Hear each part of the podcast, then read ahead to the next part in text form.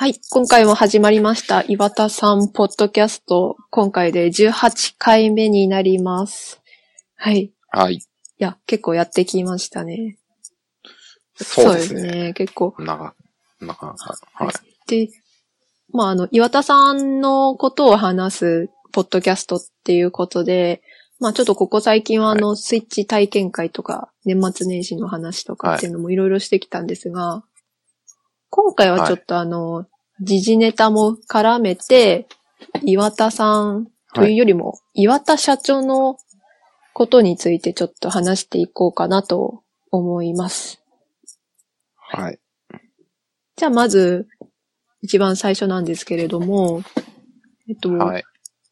えっ、と、今の収録時点では、任天堂スイッチはまだ発売してないんですけれども、そうですね。未発売そうでですねすね。で、ただあの、海外の、あの、ウェブ、えーメディアなんですけれども、あの、タイム誌がですね、あの、任天堂スイッチのこととかに関して、あの、任天堂の宮本さんにインタビューした、うん。そういうあの、記事がはい。出まして、はい。でそこにですね、あの、任天堂スイッチの開発に岩田さんが深く関わっていますって、そういう内容がありました？はい。えっ、と、そうですね。で、そのタイムの内容をちょっとあの追って見てみると、とえー最終的な開発責任者だったですね、岩田さんは。まあ、社長なんで、はい。当たり前かなっていう感じなんですけれども、えっ、と、まあ、長い時間を任天堂スイッチに費やしていたと。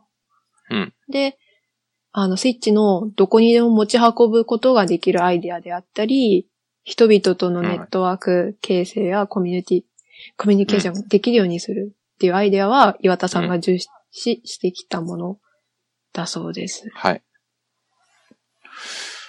で。なるほどそうで。すね。あの、一番最初ですね、NX っていう名前で、あの、スイッチが発表された時なんですけれども、はい。全く新しいコンセプトのゲーム機。そういう、は、あの、あの、紹介のされ方をしていました。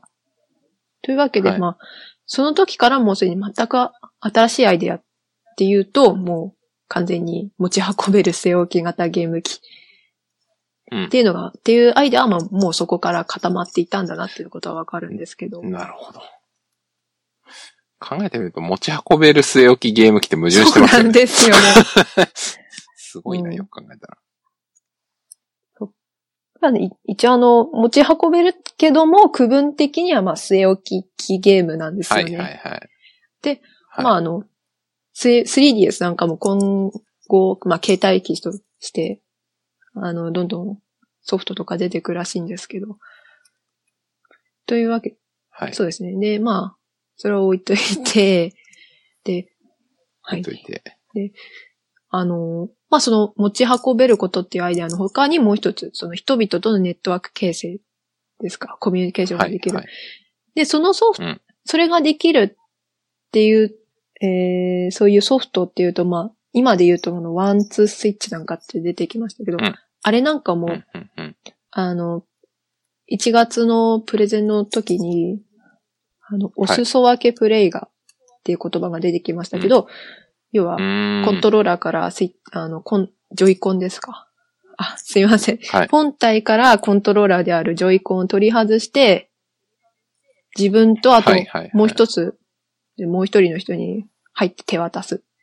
そういう、はいその人と人とのネットワークですか？つながり合いっうん。ていうのがもうそこで出てきますよね。うん。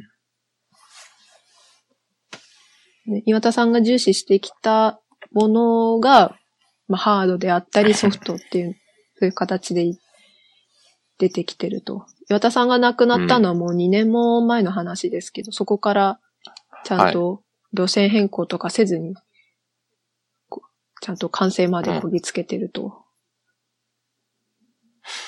そうですね。まあ、だから逆に言うと、その2年前ぐらいで、ほぼ、今のものの原型のアイディアというか、大体まとまってたんだろうなっていう。やりたいことはもうそこで決まってたんだってことですね。あの、ですよね。そうですね。あの、あとあの、何回か前のポッドキャストでも言ったんですけど、はい。Wii U の頃に、あの、できなかったことをスイッチでやろうとしてるんじゃないかって言って、言ったんですけど、私は。あの、Wii U の頃って要は、あの、なんだろうな。要はテレビがないと据え置きゲームってできなかったんだけども、Wii U はゲームパッドっていう画面がついてるコントローラーがあるから、それでテレビ依存を脱却できるっていうことがあった。うんうんうんうん。あともう一つ、なんか、alone together っていう単語を出してきて、はいはいはい。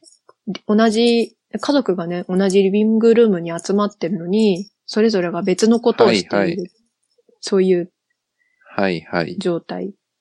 でそれを Wii U は払拭するみたいな、そんな話があって。はいはいはいはい。ただまあ、結ありましたね。結局のところ Wii U はテレビがないとできないゲームっていうのも、まあ、ありましたし、じゃあ、アローントギャザーを払拭できるようなゲームがあったかっていうと、まあ、ああったっちゃあったんだけども、もっとそれ以上のことは多分きっとできなかったし、うん。まあ、だからこそ結局あの今、もう完全に生産ストップして、で、もうそうですね。まあ一応終わっちゃったっていう感じになっちゃいましたけど。まあ終わっちゃいましたね。終わっちゃいまはい。ただ今回スイッチっていうのは、もう完全に持ち運べるから、うん。あの、テレビから、なんだろうな。テレビって縛りからも脱却できるし、うん。コントローラーがもともと2つあって、で、しかも取り外せるから、はいはいはい。で、しかもワンツースイッチに限,、に限って言えば、あの、画面を見なくてもできるから、はいはいはい。人対人の、そういうゲームうん。っていうのがあるから、Wii U の頃よりもその岩田さんがやりたかったっていうことが実現できてるうんっていう感じがしますね。いやー、多分そうなんでしょうね。だから、まあやっぱ Wii U が中途半端になってしまったのはまあ、そこがどうしてもやりたいことがあったんだけど、やっぱ据え置きっていう前提を壊すことができなかったので、っうん。ていうとこはあるのかもしれないですね。ねうん、だからまあ逆に言うと、もう Wii U 生産中止にして、うーんとまあ小売店とかユーザーとか含めてもう、もうこれはいいですうんというとこを結構はっきり見せて、だって、もしかしたらちょろちょろ作ってればまだ買ってる人はいたし、お金は少しは稼げたのかもしれないけど、それよりはもうスパッと終わる方を選んで、スイッチにみんなの意識とか、うん会社のリソースを全部シフトするっていう風に打ち出したのは、なんかこう、気合の入った決断だなっていう感じはちょっとしそました、うですね。バッサリ来ましたからね。うん。だってなんならまだ欲しい人多分いましたから。そうですよね。一定数は。うん。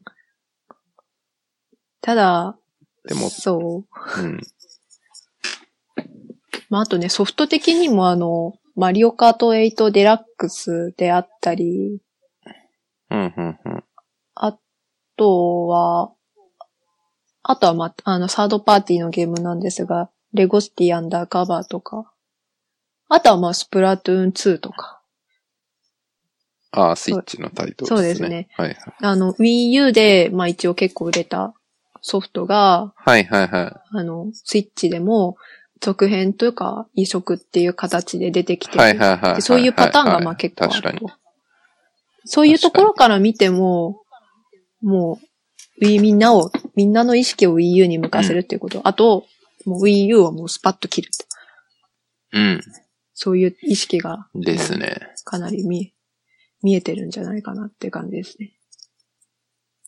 それはありますよね。だから、結果的に EU はまあ、4年ちょっとではい、ほぼ、その役割を終えるという結構短い感じでしたそうですかね。ね。まあでもそんなもんか。他のかつての据え置き機もせいぜい5年ぐらいでただした、ね。Wii U は1年ど、れも。1年短かっ、1年くらい短かったなまあそうですね。1、1、2年短かったという感じは。ですね。つまり、任まあ天でも、うん。うん。すいません。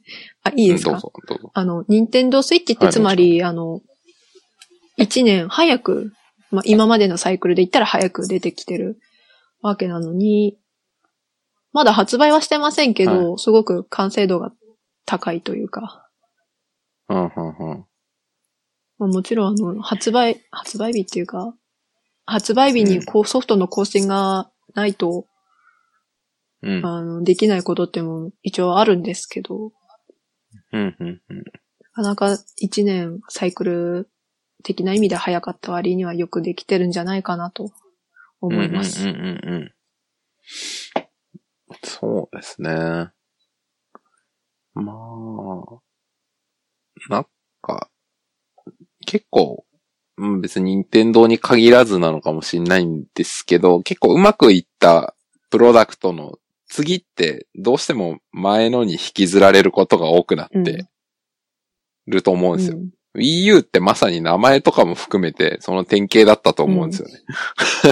Wii っていうものがめちゃくちゃ売れちゃって、あ、なんかこれすごいね、みたいで、こうみんなやってるよみたいになって、なんか、そこの要素を残した結果、やっぱ Wii U っていうものがゲーマー向けなのか、そうじゃない、普通の人向けなのかとか、あるいはその、うんと、なんですかね、えっ、と、持ち出してやりたいのか、テレビの前でみたいなところも結構、なんか、中途半端な感じになっちゃったっていうのはやっぱり成功の罠みたいな部分はあるのかなっていう気はしましたね。そうですね。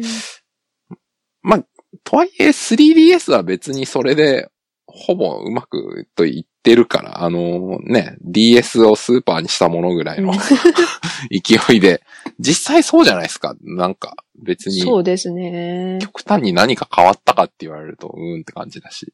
でもうん別に売れたよね、みたいな。最初こそちょっと、スタートダッシュがちょっとつまずいちゃいましたけど、あそうですねだけど、持ち返しましたからね。そうですよね。うん。まあ、もちろん理由はあって、やっぱりソフトが潤沢だったから、みたいな。うん。そうですね。そして、ポケモンも出たし、みそうたいな。ですね。まあ、そんな、そんなとこですかね。はい。という感じなんですけれども、あとははい。特にないですかね。自分は一通り言ったんですけど、はい。大丈夫です。はい。じゃあ、はいというわけで、じゃあ、ちょっとあの、スイッチの話はこのあたりにしといて、というわけで、じゃあ、次なんですけれども、こちらが今回のポッドキャストの本題といいますか。あの、メイントピック。そうですね。あの、去る、まあ、2月2日にですね、あの、Fire Emblem Heroes という、えースマートフォンアプリが配信になりました。で、このゲームは、あの、いわゆる、えーガチャ課金とかアイテム課金のあるフリートゥーはい。スタート。フリートフゥーリートゥースタート。そうですねはい。はい。はい。型のゲームです。まあ、あの、ダウンロードは無料です。アプリ内課金がありますってそういう、えーアプリですね。ファイヤーエンブレムヒーローズ。はいはい。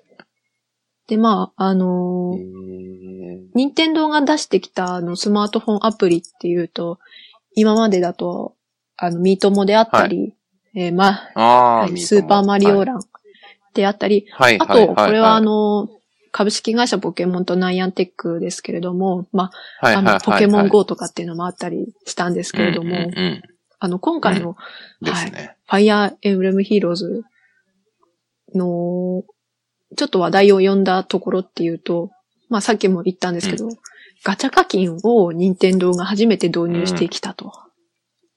うーん。そういうところですね。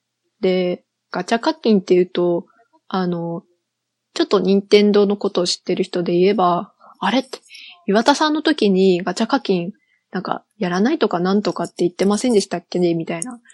そういう。ことを思う方もいると思うんですよね。なんで今回ちょっとあの、岩田さんの発言を振り返りつつ、じゃあ、じゃあ実際に任天堂が出してきたこのガチャ課金どうなのっていうのを話したい、いきたいなと思ってます。はい。なるほど。えー、っと、なんか、前提となるようなファイアーエンブレム、ヒーローズどんなゲームだっけみたいな記事、なんかこれ読んどくと大体わかるみたいなのありああ、ますそうですね。ああの、配信前に、あの、各はい。ゲームメディアですか。あの、ファミ通であったり、あと、フォーゲーマーであったりが、あの、軽く紹介してたんですけれども、うんそうですね。じゃあ、ちょっと、これ読んでいくばわかるよっていうのは、後で、あショーノートに、そうですね。この、このフォーゲーマーズの記事とかがちょうどいいんですかね。そうですかね。一応インタビューとかも、その、まあ、ファミ通もそうだったと思うんですけど、インタビューとかも取り扱ってるので、ほうほうほう。じゃあ、まあ、興味ある方は、そちらをそうですね。読んでみてくださいという。まあ、あの、簡単にゲームの内容を説明しますと、はい。あ、ファイアーはいエンブレムシリーズっていうのが、あの、もともとあの、手強いシミュレーションって、ああそういう単語、言葉がありますけど、要はシミュレーションあ、ありますね。シミュレーションゲームで、で、ただあの、いまあそうです。あの、コマがあ、あってね、あの、マス目のコマ、あなんだろう。うんマス目で区切られたフィールドがあって、で、そこに味方と敵のユニットですか。まあ要はコマがはい。配置されてて、で、で、まあ、はいそのコマたちを、あの、相手の動きを見ながら動かしていって、で、まあ、攻撃して、で、基本的には全部の敵を倒したら、まあ、ステージクリアです。みたいな、うんうんうんそんな感じのゲームです。えっと、僕、昔のファイアーエンブレムは、うんいっ何、何作かはプレイしたことあるんですけど、じゃあ、テイストはそんなに変わってないですか？それと。昔と比べると結構変わってると思うんですよね。あの、基本的に、要は戦争のゲームなんですよね。あの、はいはい。ある国とある国があって、まあそれが敵対して、で、あの、まあ大体王子様とかが、あのはいリーダーとなって、まあ軍を動かして、まあ戦っていくっていう、そういうはいス。トーリーですね。それはあの基本的には変わってないんですけれども、はいはい。あの、ここ最近の、例えば、えーファイアーエンブレム覚醒の以降になると、とはい。敵対する国っていうのはあるんですけど、大体はい。人じゃないのが関わってきたりとか。まあなんかゾンビみたいのが敵になったり。あとなんか、幽霊みたいな、まあちょっとあうの、ん。ストーリーに関わるのであんま言えないんですけど、なんか、人の、人の形をした、でも見えない敵っていうのがいたりとか、それがまあまあそれそういうのが敵になって関わってきたりとかっていうのがあるんですけどう、ーん。うん。そまあ、そういう感じが最近のそうですね。トレンドあみたいなと感じなんですね。最近の方が、と私はあの昔のファイアーエンブレムっていうと、あの、スーパーファミコンで出た聖戦の系譜しかやってないんですはいけど、はいはい。あれはななかなかドロドロとした話だったんですけど、最近のファイアーエンブレムはそんなドロドロとした話はなくって、まあ、だからといってストーリーが悪いってそういうわけじゃないんですけど、まあ、うん。ああいったドロドロとした話を好んでる人にとっては物足りないだろうし、まあ、あとなんか、最新作の if っていうやつだと、キャラクターとスキンシップを取れる、まあ、ミニゲームみたいのが入ってて、で、なんか顔撫でてたりとか、あと、3DS にマイクってついてますから、そこに息吹きかけて、なんか、なんだろうな、あの、お風呂から入ってきてほてってる人に息吹きかけてふーってなんかううするとかってそういうミニゲームがあったりとか、うん。まあなんか、キャラゲーとしての方、うんなんかそういう要素が強いんですよね。へえ。まあだからあの世界的に、まあ日本でもかなり売れたんですけど。へえ。うん。面白いですね。そんな感じになってたんですそね。全然知らなかそうったですよね。全全く知らないですよね。た。なるほど。という流れがありつつのスマホゲームのフリートゥースタートで出てきたよそうというですね。ところがあうんあると。で、あのーさっきあの、フィールドがあって、で、あの、マスで区切られてるって言ったんですけど、スマホ画面はでそれやると、もう広すぎるので、あの、すごくあの、なんだろう、フィールドがちっちゃいんですよ。でマス目では区切られてるんですけど、実際のゲームをやってきた人にからするとめちゃくちゃ狭いです。そう。だけど、あの、ちゃんと手手軽に、あの、ファイアーエブレムができるような、そういう調整になってますね。ああ、じゃあやっぱその、スマホ画面の中で見えて、まあサクサクポイポイ楽しめるっていうことに重視した設計になってるそうでってことですすね。ね。まあ、ただ移植しましたよみたいな、そんなんじゃなくて、ちゃんとスマホに合った、うん。うん。調整がされてる。ですよね。うーん。そうですね。だって昔のファイアーエムブレムとか結構フィールドが広大でなんかこう、あの、十字キーでガーって移動して、このユニットここですみたいなのがあったかで、ら。しかもあの、アーマーナイトみたいな足の遅いキャラクターはいつも後ろの方に置いてけぼりにさはいれてはいはい。だけどまあ、ファイヤー、えーこのヒーローズに関してはそういうことはないですね。はいはいはい。なんかもうじゃあ、将棋みたいな、もう盤面で大体見えますよみたいな、そんな感じなんですね。そうですね。うーん。で、あの、そうですね。で、もう、なんだろうな、その、なんだろう、マス目があって、キャラクターを移動して攻撃して、で、一旦が終わるみたいな。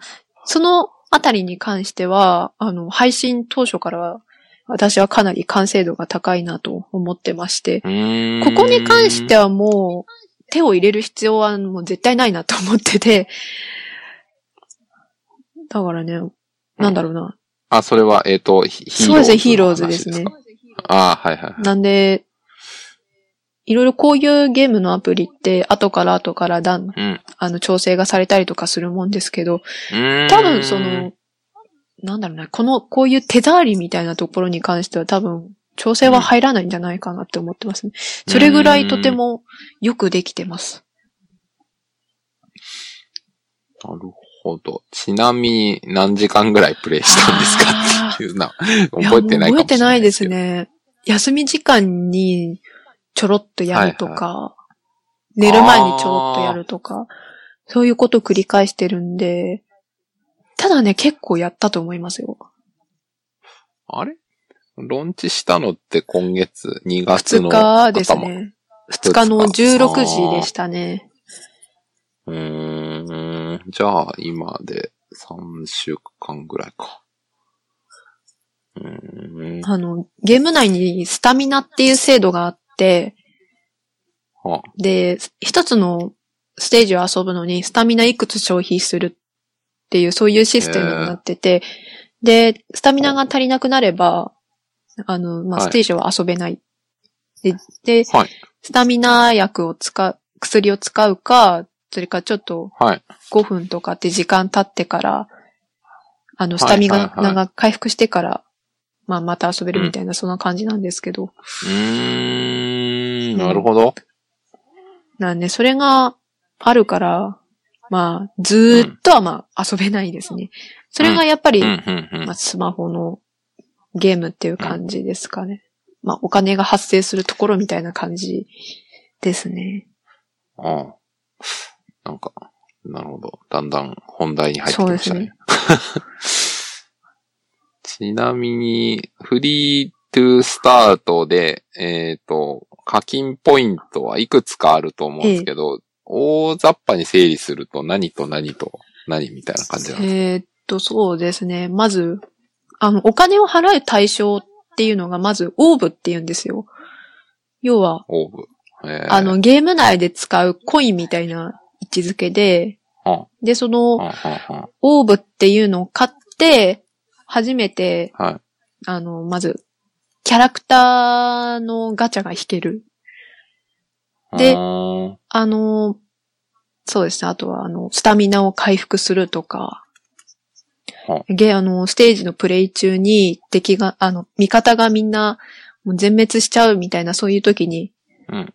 味方全員を復活させるっていう、そういう便利アイテムとして使えたりとか。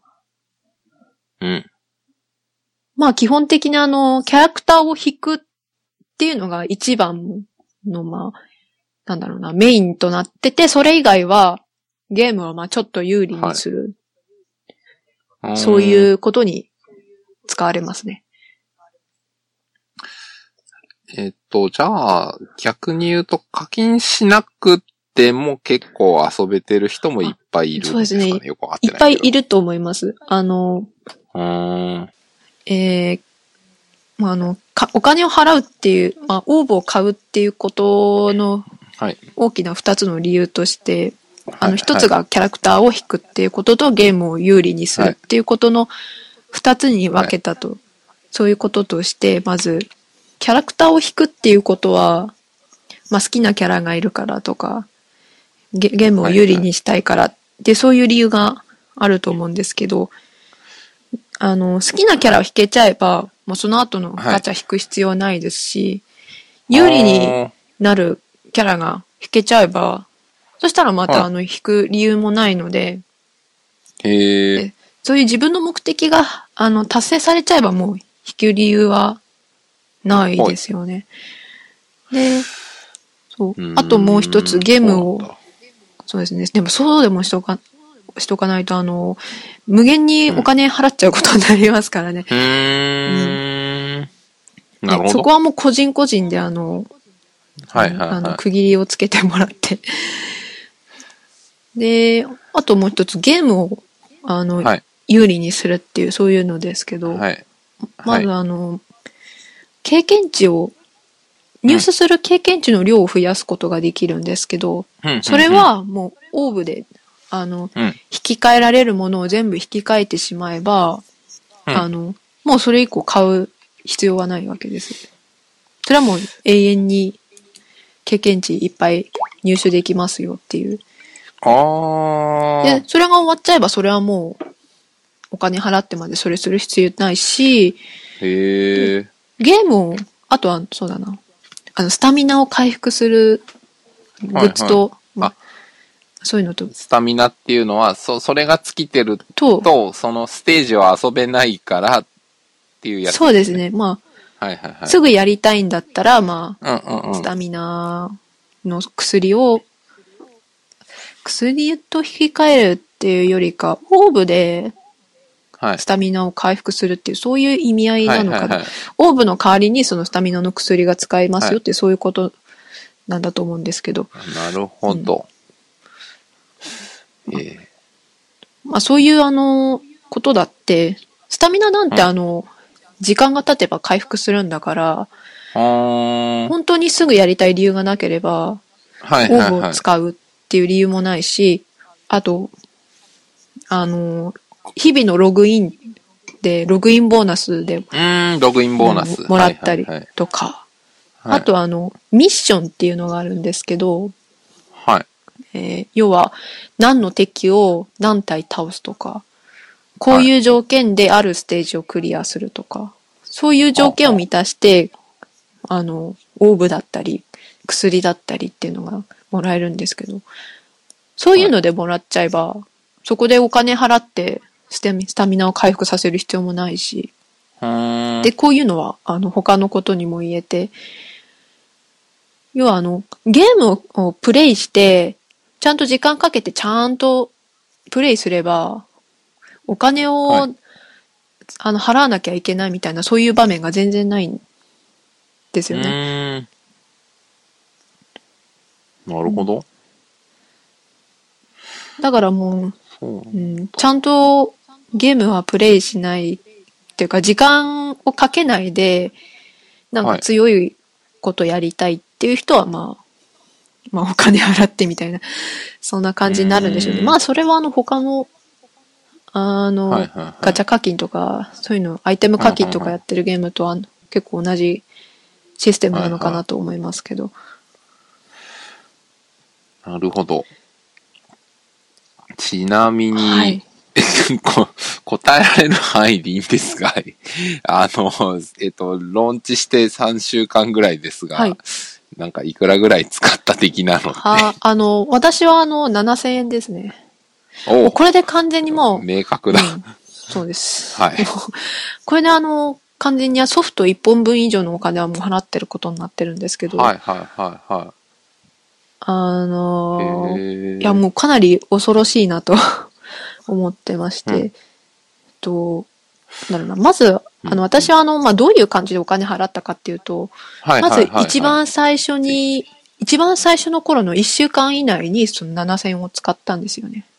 へえ。で、あとは、あの、無料の範囲内で、まちまちまちまちまやってる。そういう感じですね。へえ。で、今のところはそのお金、もう本当ならお金をね、払いたいんですけど、まあ、金銭的に無理なので、はい無料の範囲内で。で頑張ってるっていうそういう感じなんですけど。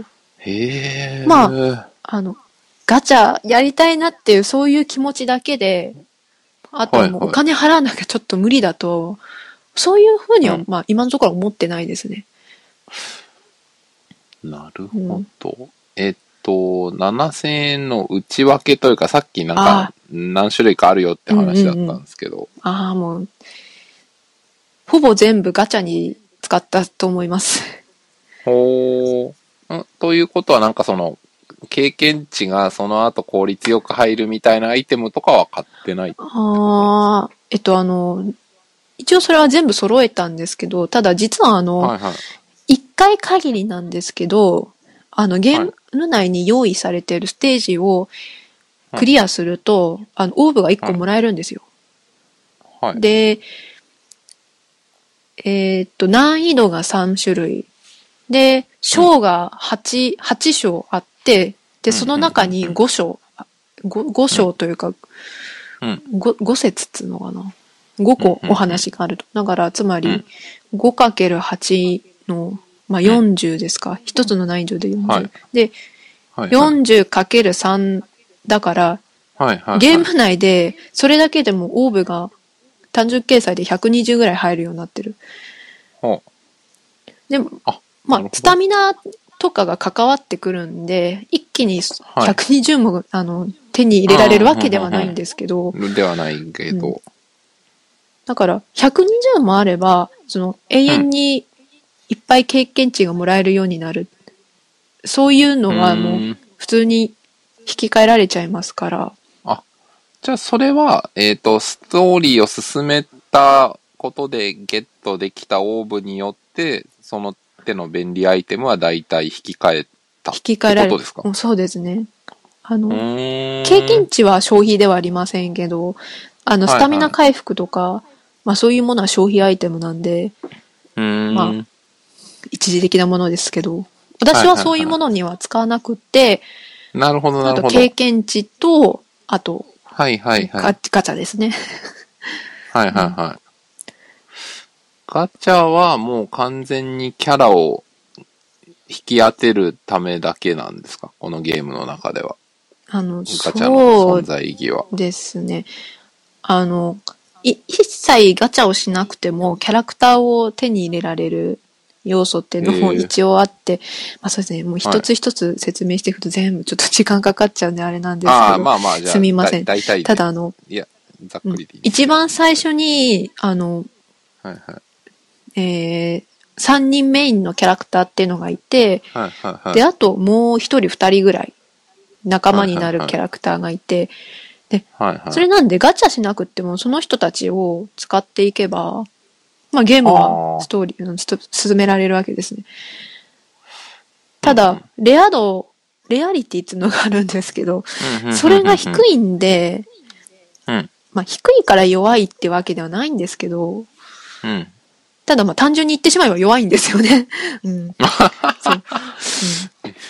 うんそうだから、やっぱり弱い、やっぱり、ちょっと、うん、弱いですね。まあ、あの、単純に力が足りないとか、はいはいはいはい。スキルっていう個々の能力が強いものになっていかないとか、そういうのがあって。なるほど。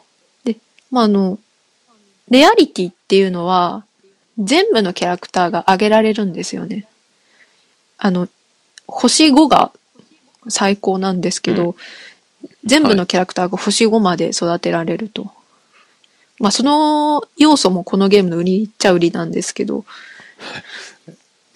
えっと、ごめんなさい。なんか、レアリティっていうと、一般的になんかこういうゲームだともう引き当てた時点で S レアとか何とかなんですけど、あ、育ててあげるっていうのがあるんですか？そうですね。ただ、あの、手っ取り早い話、もうガチャ引いて、最初から星5とか4のやつ引いた方がもう、あもう早いうんですね。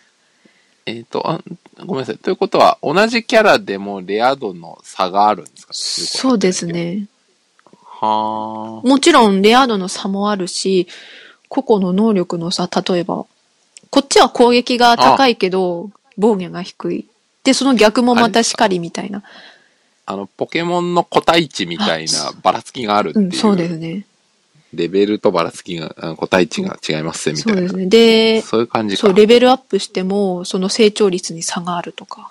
なるほど。そういうの突き詰めていくともう、キリがないですね。ういうことか。あ、そうですね。だからそうなってくると、確かに。だから、で、何時間もかけて、でそういうの厳選して、レベル、うんうんうん、うん。レベル上げたり、レアリティ上げたりって、そういうのするんだったらもうガチャ引いて、最初から強いの引いた方が絶対にいいわけですね。あのーなんか、さらにポケモンの例えで恐縮ですけど、あの、ポケモン廃人の人たちがこう卵を大量に孵化させて、うんうんうんおようやく個体値 V のやつが揃ったみたいな、うんうんうんそういうのを、まあ、一応お金買ってガチャを引くことを増やせば効率化できますよみたいな、うんそうですね。そんな感じですかね。はい、はい、なるほど。少しわかりました。そう。で、レアリティ4から5に開けるっていうのが、相当なハードルで、そういう意味でも、最初から5のやつ引いた方が絶対いいっていうのはありますね。まあもちろん5のやつは、あの、かなり、あの、人数が少なくって、うんまああの、例えば、僧侶、僧侶リフってわかりますか？あと、うんなんか、ビジュアル、結構昔からいるキャラですよね。そうですね。あの、暗黒竜の、暗黒竜と光はいはいの剣だけ、はい剣だけ？であの、あそこのキャラクターですけど、うん、うん、うん。うんあのキャラクターは星5っていうのがいなくって、うん、ガチャで引けるのは3と4だけみたいな。うんまあそういうキャラクターもいます。うん、うん、うん。で、そういうキャラクターだっても条件を満たせば、星5の最高ランクに上げられますよと。ただそういうハードルが高いんで、まあガチャ引いた方がいいよって。はい、はい、はい。そうは、あの、ゲーム内でそういう風な説明はしてないですけど、ゲームやっていけばそういう風に思います。もうわ、わかるっていう。これどうやっても無理じゃん、みたいな。そう。なるほど。あ、ちょっとだいぶ課金の仕組みが分かってきました。やっぱあれなんですか？そのゲームやってると、その、うーん、星の高いキャラ欲しいよなーっていう気分になってくるんですか、うんすごい。いなってきます。へだから自分はあの、本当にお金が今はないんで、だからあはいはい。の、お金払わなくて済むんですけど、もしはいはい。あの、お金に余裕があったら、あの、はいはいすげえ課金してるなってはー。思うんですよね。じゃあ、それで言うと、その、みんなの使った額みたいな、なんかこうデータ調べたら、いやすごいーもう恐ろしいことになってると思います。万どころか10万単位余裕で言ってる人いるだろうなっていううん、だって、予感はしますね。だって私の周りだって、リリース直後でもうすでに3万使っちゃったとかそういう人がいうて。で、実際にあの、えっと、外部の調査サイトが、あの、はいはいはい具体的なデータを出してまして、なんか、と配信開始から24時間で全世界の総収入がほうほうほう290万ドルに達していたのではないかと。で、日本円にしてまあ大体3億ぐらい。ああ、この記事ですね。うんちょっと、後でじゃあ貼っておきましょう。うんなるほど。ポケモン GO の初日、えー1020万ドルやスーパーマリオランドの840万ドルにはかなわないものの、あの、全世界で、まあ、結構やられてるらしい、クラッシュロワイヤルの140万ドルに勝って強いスタートを切った。だってあれですよね、ポケモン GO とかマリオランドダウンロード数多分桁が違いますもん、うん。こっちの方が全然少ないはずですよそうですね。だって僕とかダウンロードすらしてないもん。まあね、あと、いや、なんかやっぱね、なんかうんタイトル的にも、ファイアーエンブレムって、なんだろう、ゲーマーが知ってるタイトルみたいな。いや、うん、やっぱ言ったらそうなんですよね。マリオ、ポケモンから言うとやっぱ知名度は、うん。まあ、あと、何分の1とか、そういうレベルですからね。CM 打ってたわけでもないですし。はいはいはいはいはい。だからそうなってくるとあれですよね。その、これだけの金額になったというのは、えっ、と、多分マリオランとかはそもそもフリートゥースタートではなくてフリーでできるのは本当に最初の触りの部分だけでいいと思ったら買い切ってねっていう形で、あれは普通のパッケージとかダウンロード売りとほぼ一緒だと思うんですよ、はい。本質は。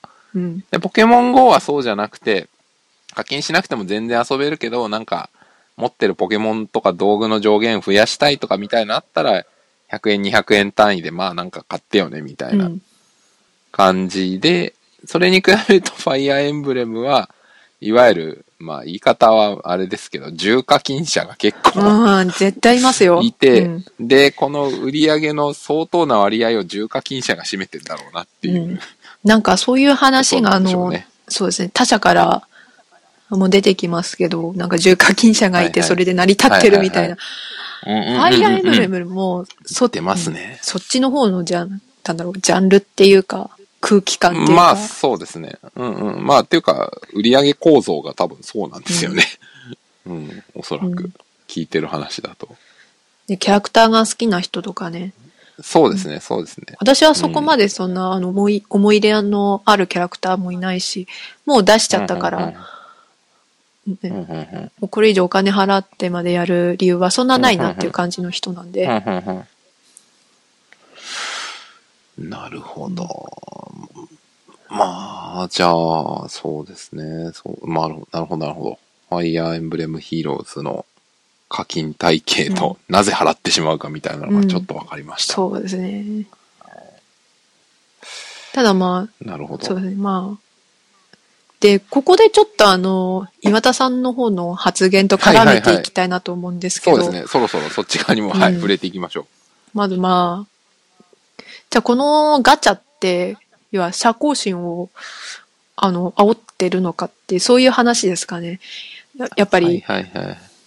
本、本題というかで、そうですね。で、まあそこであと、あ、なんだろうな、それが一体どうなのかっていうのにも、ちょっと話していく前に、岩田さんの今までの発言みたいのを軽く、はいはいはい。振り返っていこうと思うんで。すけど、はいはい。まずいろいろあるんですけど、あの、2011年の、はいはいはい。だいたい6年前時点の話で、ですね。アイテム課金についての話を触れられたときに、はいはい。えー、この決算説明会ですかね。はい。11年7月29日の決算説明会、はい質疑応答の話なんですけど、はい。はい。岩田さんはその時に、まあ、アイテム課金そのものを全然否定はしておりませんと。はいはいではい。で、以前に私が申し上げたことがあるのは、えーゲームを無料で始めていいですよというやり方でアイテム課金をするというビジネス構造は私たちがやろうとしているゲームビジネスと価値のアピールの仕方が全く違うと。その枠組みで自分、えー自分たちのコンテンツを持つプレミアな価値というものが傷つくんじゃないかということですと。うん。言ってますうね。んで、まあ、この時点で、まあ、アイテム課金に関して任天堂は将来どうするのかとか、任天堂のプラットフォームでアイテム課金への備えをどうするのかうんっていうことで、あの、3DS や Wii U でも追加コンテンツとか、アイテム課金とかそうやって追加で課金できるような仕組みを現在整備中ですと。はいはいはい。で、あの、この時点ではまあそういう話。であって、まあ、一応まあガチャ課金の話はここでは出てないんですけど、そうですね。ほとんど何も出てないですね。うんまあ、あくまでアイテム課金自体は否定してませんぐらいのことしか言ってないですね。そうですね。うん。これが2011年と。うん。はい。要はこの頃は本当にあの任天堂自体もあの追加コンテンツとかそういうことやってなかったんで、まうんうんうんあ、まあ、まだ、そうですね。うん具体的な話はないですと。ないですね。で、もう一つなんですけれども、2012年の4うんうん月うん。27日の、これもまた決算説明会なんですけれども、決算説明会での社長説明の中にあった発言なんですけれども、はい。と、いわ、構造的に社交心を煽り、高額課金を誘発するガチャ課金型のビジネスは、仮に一時的に高い収益性が得られたとしても、お客様との関係が長く続きするとは考えていないので、今後とも行うつもりは全くないということですと。全くないと。ここでバッサリ言い切りましたね。バッサリ言い切りましたね。5年前。うんうんこの発言は、あの、私の任天堂ファン、あの、っていう、その、私の周りの任天堂ファンでもかなり話題になりまして、あーって、うんうん この頃あの、ガチャ課金っていうのが結構問題になってた時期の話だったんで、そうですよね。モバゲーとかグリーとかので高額課金しちゃったみたいなのが結構問題になり始めてた頃ですからね。うん。で、そういうゲームの中のアイテムに、ゲアイテムとかうんカードとかっていうのにお金を払う。うんっていう、そういう形。うん。で、そういうのに、まあ、まあ、任天堂はもう今後とも全くやらないと。うん。もうそういう、まあ、社長がそういうふうにもう言い切ってバサッ、バッサリ言ったと。それが5年前そう、だった5年前。ですねえ。はい。で、まあ、ただ、実際にあの、あの、任天堂はじゃあこの時にガチャ課金の話をしてたかっていうと、まあ、ちょっとそうじゃなくって、要は、追加コンテンツの話をしてて、で、その流れで、あの、ガチャ課金型のビジネスはやりませんってうんそういう発言が出てきたんですけれども、はいはい。あの、この時あの、まあ、やっと任天堂が追加コンテンツっていう追加でお金を払う、そういうシステムを出してきた時で、はいはいはいはいはい。で、その時の追加コンテンツ発販売の第一弾として選ばれたのが、ファイアーエンブレム覚醒だったんですね。ああ、はいはいはい。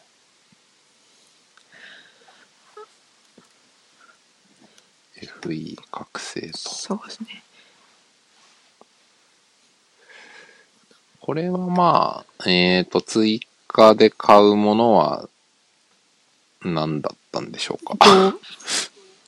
とえっ、と、なんだろう、ストーリーのあるマップと、あと、便利なアイテムとかお金が手に入るマップと、はいあと、はいはいえっ、と、なんだろう、れ歴代って言っちゃあれだけど、なんだろう、うんうんうんそのシリーズ、今までのファイアーエンブレムのシリーズの、あの、有名な英雄ですか。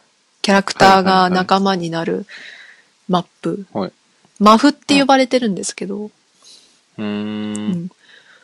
で、そういう、まあ、要は本人じゃなくって、まあ、はい。なんだろう、なんか、なんだろう、召喚するみたいなそういう意味合いだったと思うんですけど、はい。まあそういう、そういうのが仲間になると。なるほど。えーと、ここで金を払って買うものは、例えばキャラそのものとかそういうのではなくて追加ステージみたいなことでいいんですかね。そうです。ね。ただまうん。あ、あの、はっきり言ってしまえば、いや、便利になることにお金を払うとか、うん。うんあとうんうんこのゲームをもっとやりたいっていう人に対して、まあじゃあ、うんもっとやりたいんだったらこれ、うんお金払ってじゃあこっち追加でやってみてっていうのと、あとはまあ、うーんと、なんだっけ。えっと、まあ、キャラクターだよねって。ですね。こういうキャラクターが仲間になるマップだよっていう、そういう、なんだ、あの、意味合いなんだけれども、まあ、プッシュ、一に、なんだろう、プッシュされてるのは、まあ、キャラクターですよ。はいはいはい。なるほど。うんなんとなくわかりました。というのが2012年頃にあったと。そうですね。はい。そして、まあ、この頃も結構、なんだろう、物議を醸してたんですけど、今はもう定着して、ね、いあのん、一番最近だと、ほら、あの、スイッチで、スイッチと Wii U で発売する、ゼルダの伝説はい。のブレスオブザワイルドでも、追加コンテンツっていう、あの手段を取ってきましたけれども、まあ今はもうね、えーあの、追加コンテンツっていうこと自体はかなり定着してますけれど、当時はや一番最初はファイアーエムブレムっていうそういうタイトルで始まったと。で、物議を醸したと。なるほど。まあでもそれも5年も経って、そうですねそ。こにさすがになんか言う人はもうほとんどいなくなったっていう感じです。そうですね。もうなんだろう、確立されたさっすがに。ていうか、だって、うんうんうんあの、キャラクターが仲間になるとか、有利な道具が手に入るとかって、そういうのってうん、今でもやってますから、うん。だからもう、だからある意味、なんだろう、最近、今とやってることはもう、基本的にもう一緒なんですよね。ううんんうんうんなるほど。あ、い今という、今文脈で言ってたのはファイアーエンブレムヒーローズの話っていうことあ、ですヒーローズもそうだし、あと他のゲームですか。はいはいはい。あの、幻影異文録シャープ FE っていうゲームがあるんですけど、あれもはいファイアーエムブレムなんかスピンオフ、えースピンオフ作品みたいなもんなんですけれども、あれも追加コンテンツがあって、まあ要はうん。うん。えー経験値がいっぱい手に入る、道具が手に入うるステージだったりとか、お金が手に入るステージっていうのもあったんですけど、なるほど。まあ、ね今とまあ、あんまか、昔も変わらないみたいな、まあそんな感じですね。なるほ。なんとなくわかりました。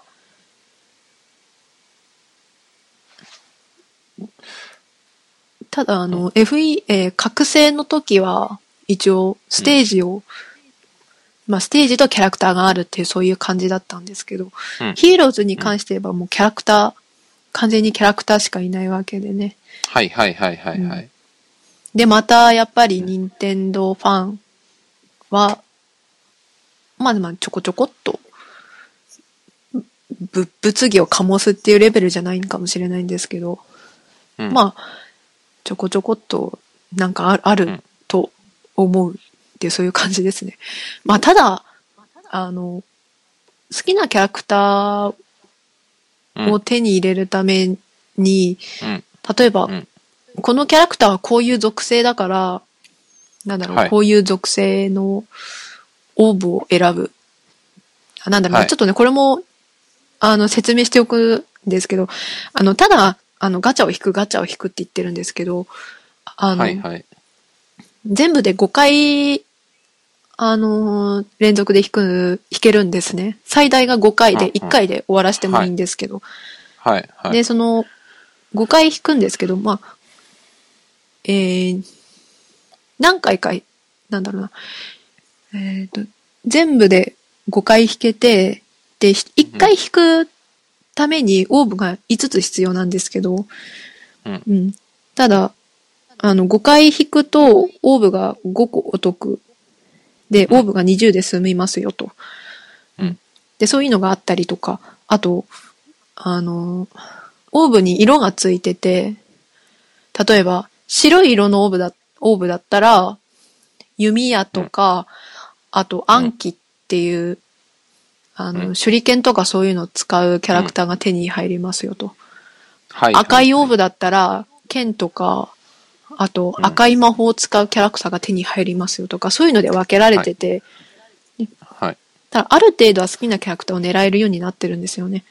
うーん。そう、だから、そういうこともありまして、だから、そんなね、叩かれてないですね。うんだから、良心的ですね、本当に。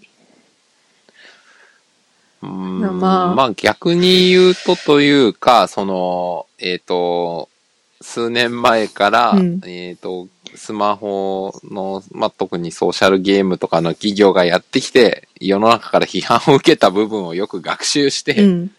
そっちには行かないように、うん。ちゃんと調整して作ってきたっていうことなんですかね。そうですね。まあなんだろう。そういう意味ではあんまり社交心は煽ってないかな、みたいな。あーだからまあ、言ってしまえば、その、岩田さんがやりませんよって言ったことには、あんまり反しないような、うん。こう、努力は、やっぱ、してるよねっていう、まあなんかね。なんだろうな。ユーザーに良心的というか、うんはいはいはい。うん欲しいキャラクターがある程度は手に入るような、うんあある程度は手に入りやすくなるような構造うんうんうんであるっていうんですかね。なるほど。で、あと、次引いたらレアいのが出るとか、そういうのをふう、はいはいはいそういうふうに煽ったりしてるわけじゃないし、はいいうねはいはいはいはい。ただまあ、あの、まあ、どんどん引いていくとそういう確率がアップしますよっていうのはまあ確かにあるんですけど。はいはいはい。なるほど。まあ、うん。まあ、ただ、要はあの、あの、まあ、確かに時間は経っているんですけれども、その、何年か前に言ってた、そういうその、高額課金を誘発するギアが、うんガチャ課金型のビジあビジネスっていうのは、うん。まあ要は今でもガチャ課金型のそういうシステムを取り入れたとしても、高額課金を誘発してるわけじゃない。一応は誘発してるわけじゃないんで、うんまあ、岩田さんが言ってたことと反するっていうわけではないと。うんいやー、そこは結構なんか、コアだなと思ってて、この、今回の話の。はい。うん、なんか、えっ、と、ガチャという仕組みを使うこと、そのことがイコール高額課金を起こす、イコールじゃうんあそこを最初から狙ってたみたいな、何でもイコールで単純に論じるとちょっと違うんじゃないっていう話ですよね。うん。かなうんいや、そうだと思いますよ。だ結局、その仕組みとかシステムも、どういう狙いとか、まあ、どういう考え方、どういう哲学で作るかで、実際全然おお金の使い方とか、社交心みたいな部分も変わってくるよっていうことなのかなって思いました。うん。うん。まあ、なんだろうな。あの、まあ一応はそのビジネスなんで、なんか、塩梅が難しいところですよね。特にガチャ課金なんかは。あの、はいはいはい。ユーザーにお金を払ってもらうためには、もらうための仕組みっていうのとあだけども、あとまあ、あの、高額課金を誘発するようなことは、やるのは良くないというところ。それだと、お客様との関係が長長続きしないと。うんうんうん。そこの塩梅ですか。ですね。一応まだあの、ヒーローズに関しては、はい。あの、配信からまだ1ヶ月は経っていないんですけど、まあうんそうですね、確かに。まあまあよくやってるんじゃないかなっていう印象ですね。あーよ、よくやってるよくやってるっていうのは、なんだろう、一番最初、で、まだ1ヶ月も経ってないのに、あの、はいなんか荒いわけじゃないと。あははよくか考えられてるなっていうよりかは、うんうんうんうんなんだろうな。すごく優しいなっていうか、はあ、優しいっていや、いうか。なんだろう。な。面白いですね。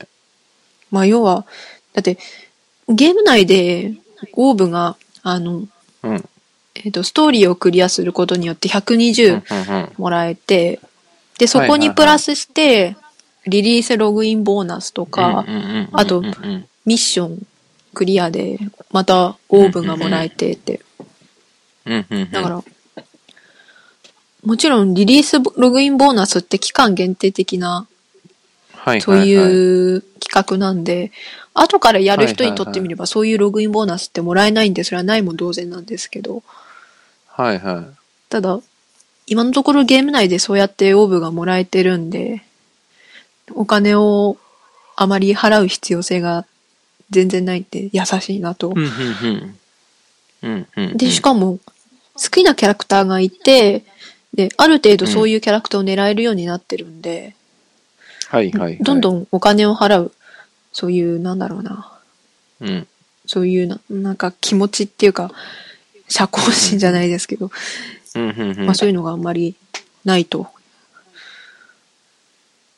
うん。ななんか。そういう作りになってる。うん。まあ何言ってるか分からなくなってきちゃった。ですけど、あ、いや、でも、なんかわかりますよ。えっ、と、結局なんか、その、この数年間で、まあ、スマホのゲームとかのビジネスモデルみたいのって、やっぱりその、ガチャとかで高額に払ってくれる重課金ユーザーうん。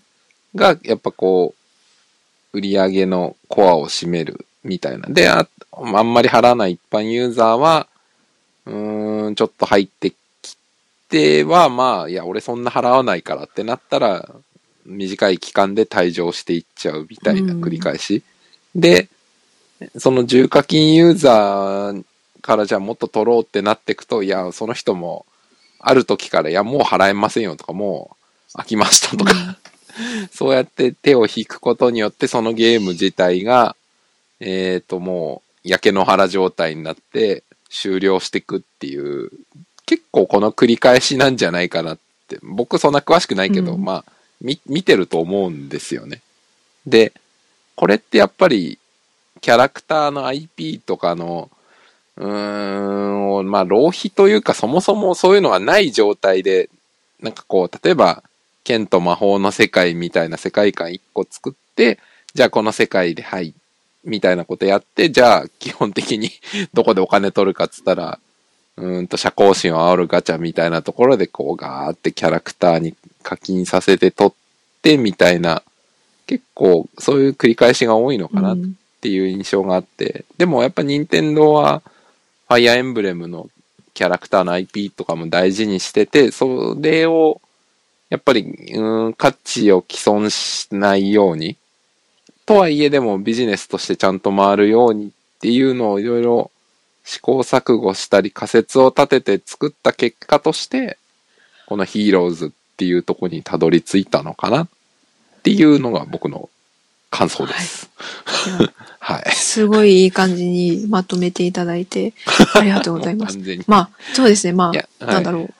まあ、まとめてしまうと、あの、はいまあ、スマホ向けにちゃんと Fire Emblem うんのゲーム性が、うん。あの、ちゃんとカスタマイズされていい、いい感じに調整されているっていうのと、はいはいはい。あと、あー要はあの、ガチャ課金型のそういうビジネス、まあシステムを取り入れてはいるけれど、じゃ任天堂が、いや、今後もやりませんって、あの言ってきた、そういった社交心を煽る。うんで、そういう部分はうんないと。うんわうん私の感覚で言えばないと。そういうふうには普通に思います。はいはい。うんで、で、あと、これはあの、またちょっと別の話になってくるんですけど、あの、はいはい。スマホにこうやってあの、ヒーローズっていうファイアーエンブレムシリーズの一応まあ新作みたいなのが出てますけど、はい。じゃあだからといって、じゃあ FE は、FE シリーズは今後スマホでやっていくのかっていう、そういうことじゃ全然なくて、はいはいはい。あの、ヒーローズの、あの、大雑把なそういう概要の説明がされたときに、一緒にはい。新作のソフトが3つも発表されたんですよ。あの、ココンシューマーで発売するやつですね。3DS のエコーズっていう、あの。ファミコンで出た、スーファー、はいあの、違う、えっと、ファミコンで出たあの、ファイヤーエムブレム、は外伝っていうやつのリメイク版、はいエコーズって名前になったんですけど、はそれが一つ。あと、あ。えー光栄テクモゲームズが、あの、はい無双シリーズとして、ファイヤーエンブレム無双っていうのをおー 3DS と、あとスイッチで。発売しますと、そういうのが一つ。はいで、あと、完全新作がスイッチ向けに一つと。ほう。だから、あのーこんだけね、スマホでね、あの、すごいゲームとしても、あとスマホゲ、あの、ゲームとしてもね、うん。あの、うまくやってってるけど、うんまあ、だからといって、じゃあ、あの、コンシューマーの方で 3DS なり、スイッチなり、で、そういうふうのをおろそかにするんじゃなくって、はいはいはい。で、まあ、ちゃんと、シリーズの本編みたいなのはこっちでもちゃんと出していきますよっていうのを同時に示したんですよね。はいはいはい。なるほど。それは面白いですね。はいまあ、要は、うん。いろんな意味があると思うんですけど、まずう、んスマホに、しかもあの、ガチャ課金っていう、そういう形で出したことにあんまりよく思ってない人も多分いると思うんですよね。まあ、いるでしょうね。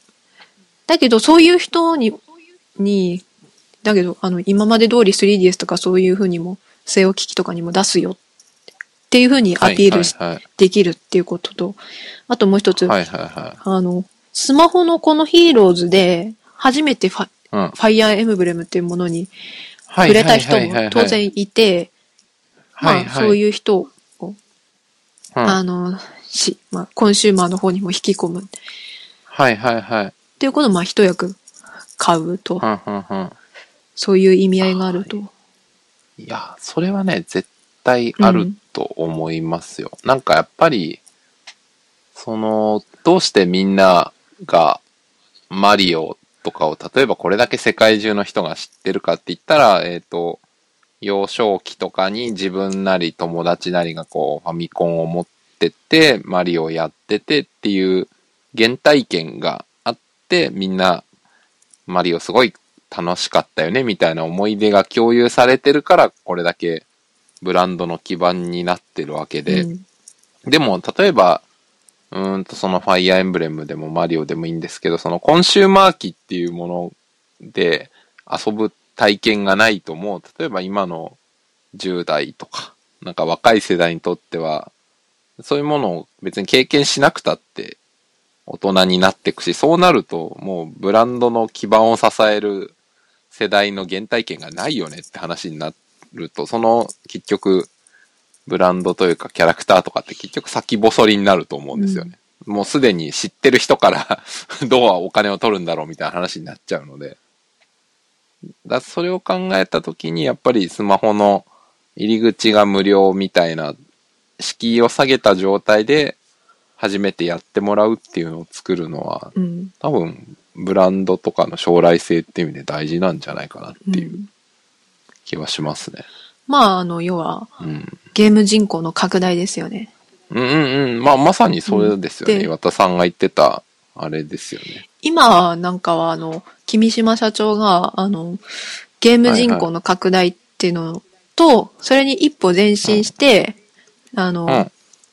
任天堂 IP の活用を進めていきますよと。はいはいはいはい、ではい。、まあ IP の活用っていうのは岩田さんがいた時にも話があって、はいはいはいそれがあのまさに DNA と業務提携した、あのプレゼンで言われた、言われてたことでもあるんですけど、はいはいはいはいはい。もうそれですよねえーはいはい。うん DNA とのプレゼンって何でしたっけ？それはえっとあのえっと、これかそうです。ね、業務提携、リリースですかね。これか。業務資本提携共同発表。そうですね、これは生中継もされてたプレゼンだったんですけどね。はいはい。なるほど。うん。まあそうですね。うん。確かに。まあ、ここでね、うまくコンシューマーの方にユーザーが移動してくれると嬉しいんですが、まあ、うん。まあ、うまくいくかどうかはちょっと具体的な事例っていうものが多分まだ世に出てきてないうん。と思うんうんうんうんで、まあ今後に、まあ。注目ですっていう感じなんですけど、ただ、あの、スーパーマリオランの時の話なんですけど。あの、スーパーマリオランが配信されたその週の、あの、はい週販ですか？うん。ゲームソフトの週間の販売ランキング。これ見てみるとちょっと面白いんですけど、はいはい。あの、えっ、と、私が見たのはあの、フォーゲーマーの記事なんですけど、はあの、ニュースーパーマリオブラザーズ2っていう 3DS で、はいあの、2012年の7月い。に出た、はいはいはい。そういうソフトがあるんですけれども、割と前のソフトですね。そのソフトが、スーパーマリオラン配信前の週では、完全にランク外だったのに、配信された後の、その週販のランキング見てみると、15位にポンって出てきてるんですよ。へえ、面白い。う本当だ。確かに、この、えっ、と、そうですね。出てきてますね。うん。この一つ前のあの週販のランキングにはなかったんですよ。はいで、はいはい。その次の週にも、確か同じ感じの推移で、あの、はいあの、売られ、なんか売り上げがあって、まあそれはあの、完全にもう年末ですか。あの、クリスマスの時期と被ってたんで、まあちょっとあれなんですけど、ただうんうんうんあの、廃価版、廉価版か。廉価版です。まあはい、はいはい要はすごい価格が安くなったゲーム。はいはいはい。で、そういうゲームの一つなので、このニュースーパーマリオブラザーズ2っていうのは。はいはい、はい。それでね、あの、結構手が出しやすかったのかなって感じなんですけど、なかなか。面白いですね。うん。なるほど。うん。それは面白いっすね。なるほど。あ、でもそれは多分、結確実に関係あるでしょうね。うん、その、うん。例えば、その、スマホでやった人が、あ 3DS の方も買おうって思ったという。うんあと、ポケモン GO とあと、ポケモンサンムーンですか。もうあれの関係性にも多分言えると思うんですけど、ああ、間違いないでしょうね。サンムーンもかなり売れてまして、うん。うーんと、具体的にどういう記録が出たのかってごめんなさい、覚えてないんですけど、ただめ、かなり売れたらしい。まあ、ポケモンが売れるのは、ある意味当たり前っちゃ当たり前なんですけど、うんうんうんうんただ、シリーズから見てもかなりいい記録で出したみたいうで、だからポケモン GO の、そういう力もあるのかなと。うん。まあ、あるでしょうね。うん。じゃあ絶対あると思うんですよ。あとこれはなんだろうな。あんまり、あれなんですけど、あの、ミートピアっていうゲームがありまして、はいこ。のポッドキャストでもちょっと取り上げたんですそうけれど、ですね。前に、うんはい。ちょっと取り上げました。ミートピア発売後にですね、ミートモの方で、ミートピアっていうゲームがあるの知ってますかみたいな感じで、トトピックが出るようになったんですよね。へえ。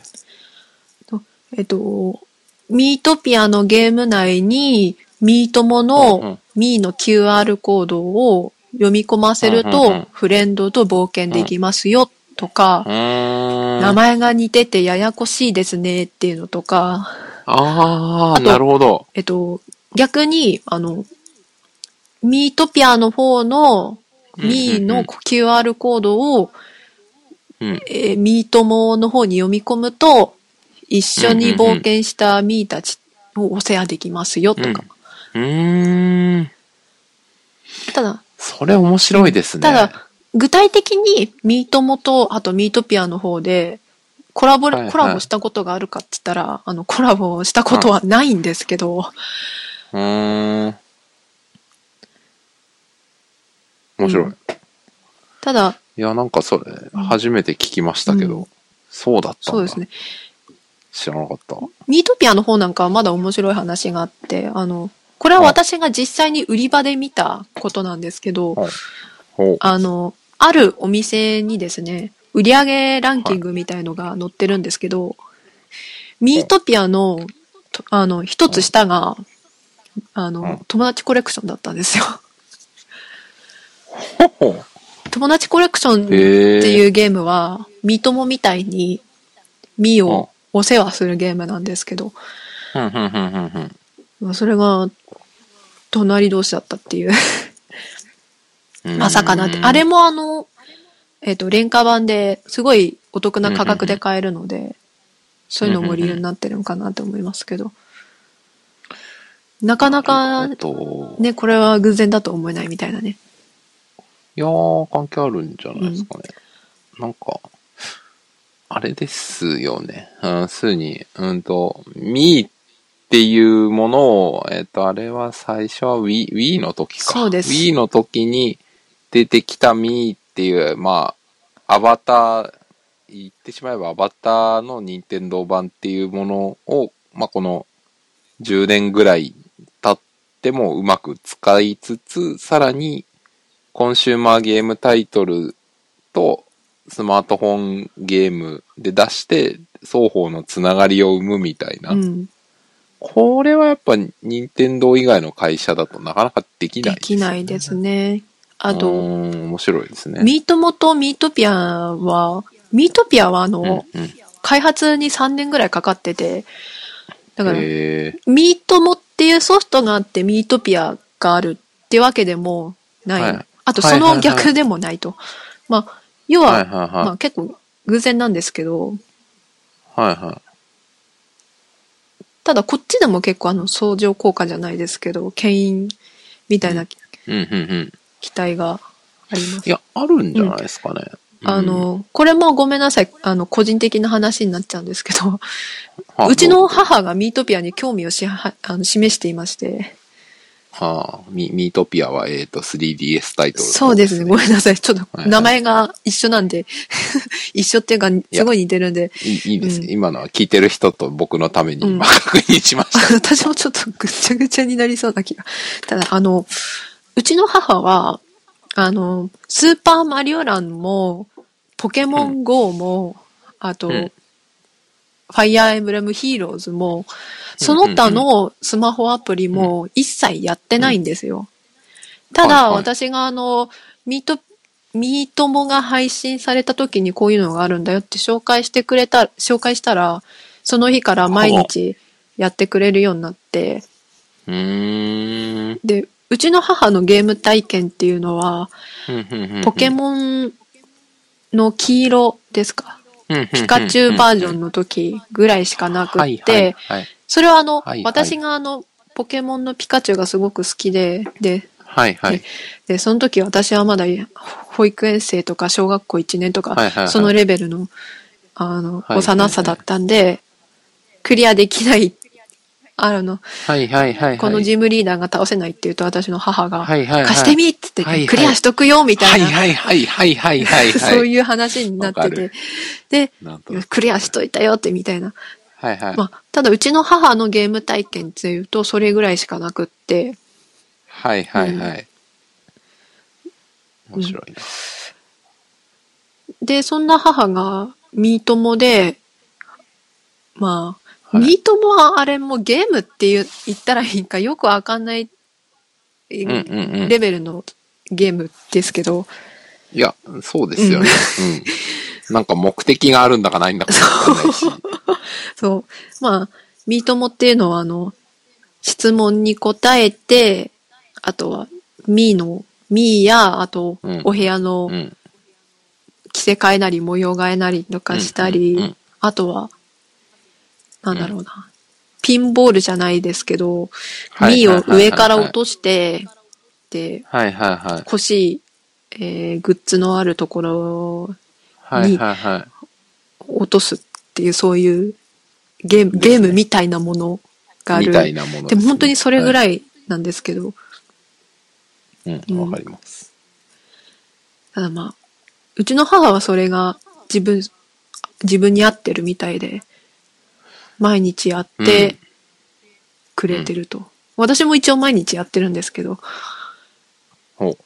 で、そんな母にまた自分があのミートピアの紹介ちょっとしたら、うん。あ、うん。そういえばミートピアってミートモに出てくるよねってそういう話になって、へえ、面白い。うん。要はその、ミートピアっていうゲーム知ってますか？名前がややこしいですよねって、それを見てくれたみたいで、はいはい。それで名前を知って、じゃあ、はいはいはい。ミートピアダイレクトあるんだぜみたいな感じで、神木隆之介くんが出てる、で、で、出てる、出てる、出てるっつうか、具体的に出てないんだけど、ただ、音声でしょは、はあの、登場してるような、そういう映像見せて、か、はい可愛らしいねっていう話になって、い。うん。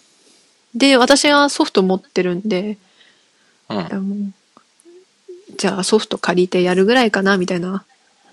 でもうんそういうところで、まあ、い今は止まってるんですけど、ただ、まあミートピアは、あの、ミートモとは本当に全然関係ないゲームですけど、はいはいはいはゲーム性があの、とても、あの、簡単で、いや、ちょっとボタンちょちょっと押しておけばゲームがどんどん進んでいくゲームなんで、い。うん。まあそういう意味ではあの、ミートモでゲーム的なものに触れた人にとってはかなり入りやすいゲームなんですよね。はいはいはい。だから、まあ要は、牽引効果が望めるかなっていうそういう話なんですけど。まあ、うんそうですよね。というか、その、まあ今の話出てきたみたいに、ゲーム体験自体がほとんどない人にも、うんまず、まあ、例えばミートモが刺さるうん。た人には、じゃあ、そのゲームの中で、コンシューマー機のかん、ちょっと関係があるタイトルを伝えるみたいなことで、認知して興味を持ってもらうみたいな、うんそういう、まあ、一種のプロモーションが 成り立つっていうのはうん面白いですよね。まあ、ただあまり露骨にね、やるのもあれですからね。まあそうですね。だから露骨すぎると今度は嫌われちゃいそうますから、ね。なんですよね。また宣伝かよ、みたいな。だから、なんだろうな。だから本当に名前だけで、じゃあ具体的にじゃあ、ミーの出てるゲームどういうのがありますよっていうのを紹介してるわけじゃないんで、はいなかな、か、なんだろうな。なんか、あちょっとな、タイミングっていうか機会がないと、あの、コンシューマーの方に移れないんじゃないかみたいな感じありますけど、まあ、やっぱり、今週末は、あの、ハードを買う問題っていうのが、そうなんですよね。まますからね。で、しかも、今の、のご時世、じゃあハード、ハード買ってまで、じゃあそのゲーム遊ぶっていう時間が取れないとかね。ですあと。はちゃんと自分がね、楽しめるかどうかわかんないっていうのもありますでしょうしですよね。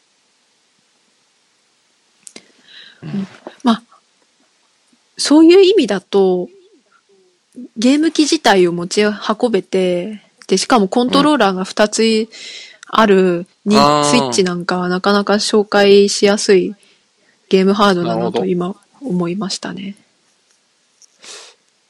回り回ってスイッチの話が返ってきそうましたね。。ですね今ちょっとちょろっと思ったんですけど。いや、いや、いや、でも、それはね、多分僕繋がってるんだと思いますよ。うん。要は、本当に。どれだけ人を巻き込めるかっていう感じですよねい。やー、本当そうですよね。うん。そこなんですよね。いや、まさしくうん。に、本質だと思います。基本無料で IP に触れさせるとか、ね、うん。うん。確かに。いやー、面白いですね。いやー、面白いです。はい。はい。そんなそ感んな感じでしょうか。じですかね。今回は。はい。そうですね。あとは具体的には、結構話したかなっていう感じなんですけど、はい。まああの、ースマホゲーム自体、任天堂に関して言えばまだまだうんうんうん実験段階みたいな感じで、うんうんあの、ミートモみたいな、うん。うん。なんだろうな、アイテム課金っていうのに重点を置いたやつだったりとか、うん。スーパーマリオナンみたいに買い切りはいはいはいのゲームだったりとか、あと今回なんか、ファイアーエンブレムでははいはいはい。ガチャ課金だったりとか、でもはいは結局は一つ一つで、一回一回なんか別のアプローチでい。うん。試してってるみたいな感じで。いや、ほんとそうですよね。だから今僕も聞いてて、ああ、全部いろいろ実験だなって。で、まあ、ポケモン GO も今の話で言うと、ちょっと課金、ターゲットとかスタイルも違うから、あれも実験的な部分は多分あるし、面白いですよね。そうですね。あさ最後にそうだ、ポケモン GO の話題1個だけ、あの、先週か、ん10日前ぐらいにあバージョン上がりましたよね、ああ、そうなんですよね。で、金銀のポケモンまで、プラスで100匹ぐらい出るようになりましたよね。っはい。出ましたね。ていう。あの、実はそれだけじゃなくって、あの、はいなんだろう、着せ替えアイテムが増えまして。あそうだったんですかええ マジっすか、全然知らなかうんった。で、あといろいろ、なんだろうな。あの、えーポケモンのゲームだと、あの、炎の石とか、そういうレ、はいはいはあの、い。進化に必要な道具があるんですけど、はいはい今回からそういうのも実装されて、なんか、あ、そうそうですね。太陽の石が必要なへえ。ポケモンが新たに出てきたりとか。知らなかった。で、あの、ポケモン GO っていうゲームは、あの、課金しなくても今まで全然遊べてて、そうですねポ。ケストップに行って、うん。まあ、そこであの、モンスターボールだったりとか、道具だったりとかをもらえる。で、それで課金しなくてもはいはいは大丈夫っていうのが今までのスタイルだったんですけどはいは、あの、ですね。この、さっき言いました、あの、着せ替え要素が、まあ、強化されまして、でも、は、今まであの、動きやすい服服装のものしかなかったんだけれども、今回からメガネとか、ほー。えーあとは T シャツとか、ブレザーとか、そういうものが追加されて、で、そういうものは、ね。あの、コインで購入すると。面白い、そうだったんだ。うん。知らなかった。だから、コインはね、あの、あの、なんだろうな。キャラ、あの、ポケモンをジムに配置して、うん。で、一はいはい日に一回その配置したポケモンに応じて、コインがもらえるって、はいはいそういうシステムはあるんですけど、本当に、スズメの涙ほどしかもらえなくって、いやー、あれでコインをゲットしてる人なんか大していないです多よ分いないと思うんですよね。絶対みんな買ってますよ。そう。もう買うしかないですよ。そういう意味で言えば、今回ちょっと課金の色が強まったかなみたいな感じはありますけど、どただ、服だって買ってしまえばそれまでで、じゃあ、あとは、あとは太陽の石だったり、そういった道具系はって言ったら、ポケストップはいはい。回れば手に入りますみたいな、そんな感じで。なるほど、そうだったのか。へえ。面白い。そうね。うん。もでも私はもう案の定、あもうもうちょっと今月は課金できませんっていう感じなんで、ブレザーが欲しいんだけど、ちょっと買えないな、みたいな感じで。はあなんか、いや、今聞いてて、すごい、偏見ではないと思うんだけど、もしかしたらなんか、その、キャラクターの服とか欲しいとかって、女性の方がもしかしたら、感じる人多いのかなって多分今、ちらっと聞いて思いま多分した。そうなのかなって思うんですよね。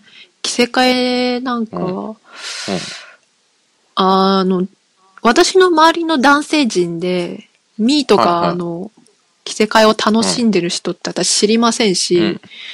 で 僕も全然、で、ミートモで、ミートモで私、ミーの着せ替えとか、あと、友達コレクションとかもそうなんですけど、いはいミーの着せ替えを楽しんでて、で、私の母も着せ替えを楽しんでらして、そういう意味ではやっぱり女性的なのかな。って。ね。まあ、とはいえ、あの、ポケモン GO って今までじゃあ着せ替え何ができてたのっていうと、はいはい。本当にキャラメイクの範囲内のことしかできなくって、はいはいはい。あの、基本的な服の、はいはまあ、あの、デザインだけとか、い。はいはい、あと髪の毛の色とか目の色とか、それぐらいしかできなかったんで、でうん着せ替えをもっと充実させてほしいっていうのは、多分女性の他にも多分男性陣からも要望はあったと思うんですよね。今回それに応えた感じだと思います。うんうんうん。やー、面白いですね。なんか、そう、それを聞いてやっぱ思ったのは、これやっぱり、なんだろう、スマホだからできる大型アップデートによる、な、なんですかね、えっ、と、結構コアの部分に手をつけて、さらにそこからにも課金ポイントを増やせるみたいなのは、やっぱり、まあこれは、スマホとかのゲームの強みだなって今聞いてて思いましたね。うん。そうですね。み、ね、ちょっと話しておくと、ミートもなんかも、なんだろう、壁紙を貼る権利みたいなのを、へええっ。と、12月だったかなぐらいの大型アップデートで追加して、へえ。あの、なんだろうな、ミートモ内でコインがあって、はいで、はい。そのコインで服とかっていうのを今まで書いてたんですけど、そのうん。うん。壁に壁紙を貼る、その、なんだろう、額縁っていうアイテムがあるんですけど、うん。まあ言ってみれば貼る権利ですよね。額、はいはい。額縁っていう、なんだろう、もの自体は存在しないも同然なので。はいはいはいはいはで、じゃあそれはコインで買えるのかっていうと買えなくって、い。はいはい。はい。120円っていう、すごい現実的な数字がついてて、はそこもあの、あの、なんだろう、お金を払うポイントっていうのを増やしてきたっ。ていうところではありますね。ただ。ただね、それでもあの、いっぱい買う人っていうのもいないんで、3つあれば十分みたいな感じがあるので、はいはいはね、まあそういうのもあって、ちょっとミートもはね、今後、本当に運営していけるのかなみたいなレベルで、ちょっと、あの、かわいそうな部分がすごいあって。ねい。いやーでもまあ、それこそ、ミートモは第一弾だから、実験の中のより実験っていう部分が強いから、いいんじゃないですかね。いろいろやって。ファイアーエンブレム自体、そのガチャの実験みたいなところがありますから。はいはいはい。いやーそうだと思いますよ。うんまあ、だから、うん。なんか、うんそうですね。ファイアーエンブレムが出てきたことで、その、2016年度の任天堂のスマホゲーム展開の実験っていうのがだいぶ出揃ってきたなっていうそうですね。い印象を今持ちました。ねあとは、あの、タイトルが公表されているもので言えば、あの、動物の森が控えてるんですが、あ、なるほど。あれはね、やっぱり、一通りもうあの、アイテム課金なりガチャ課金なりっていうのが出揃った中での登場で、うん。これ以外に、なんだろう、うん。なんだろう、お金を払うシステムっていうのが、私の中でちょっと考えつかないので、多分これの中のうちの何かをバランスよく使ってくるんじゃないかなって思いますけど。合わせ技になりそうですね、うん。なんか。まあしかもだって動物の森っていうゲーム自体が、えっ、と、村に住んで家があって家の中に物を置いてみたいな、まあ、かなり 今言ってきたミートもの使える要素みたいなのにめちゃくちゃいっぱいありますもんね。うん。なんか着せ替えなり、住民、住民との、なんだろう、接しって、なんだろう、コミュニケーションっていうのは、うん。ミートもじゃちょっとあまりないですけど、だけど、はいはい。大体似てる部分は確かに多いですよねうんうんうん。どうします？あのゲームの中で町内会費払えとか言って実際 お金町内会費、会費はちょっと嫌ですね。なんか、今話してた中でな、かない課金は何だろうって思ったら、月額課金とかね、あー確かに気づいたんですよね。そうですよね。うん だから、月、上会費100円とか。うん。そうですよね。ただなんか、家具に対して課金するっていうのは、これはありそうな話ですよね。うん、うん。それはなんかあるでしょうね。あるで、家具が、うーんと、普通に買うのか、ガチャ的な感じかっていうのも、まあ、両方ありそうだなっていううん感じはしますね。まあ、だから現実世界でいう福袋ですようんね。ただなんか、1万円で何入ってますかみたいな。ただ、今でなら、その、なんだろう、アイテム課金とかは、とあの、動物の森でやってもあんま、あの、結構、なんだろう、うあの、受け止められるかなと思うんですけど、そうですね。うん、受け入れられると思いますよ。うん、ただあの、ちょっと話が戻っちゃうんですけど、あの、はい。構造的に社交心を煽りっていうその話があった、はい。はい、はい。2012年の決算説明会のやつなんですけど、はい。はい。これらのことをご理解いただければ、動物の森はアイテム課金ゲームになるのではないかというような誤解をされることもなくなると思いますって岩田さんが言ってるんですよね。多分、あのーなんだろう、この動物の森、この岩田さんが言ったこの動物の森っていうのはコンシューマーの動物の森のことで、で、はいはいはい、今後出てくる動物の森のスマホアプリのゲームとは全く別のものだから、うん多分大丈夫だとは思うんですけど、なんか、矛盾が出てこないかなとかも、なんか思いますね。うん。まあ。まあ、要はあの、岩田さんがこの2012年の時点で言ってたのは、はいはい。要は追加コンテンツ販売を意識するあまり、パッケージとして未完成として、未完成と受け止められるような商品を任天堂として。ご提案するつもりはないと。まあ、こはいの直前に言ってる言葉なんですけど、要は、まあ、ゲームとして荒削りしたものは出しませんよっていうことで。だから、コンシューマーの動物の森は、アイテム課金で家具が増やす、増えるっていうことはしないし、じゃあ、うん。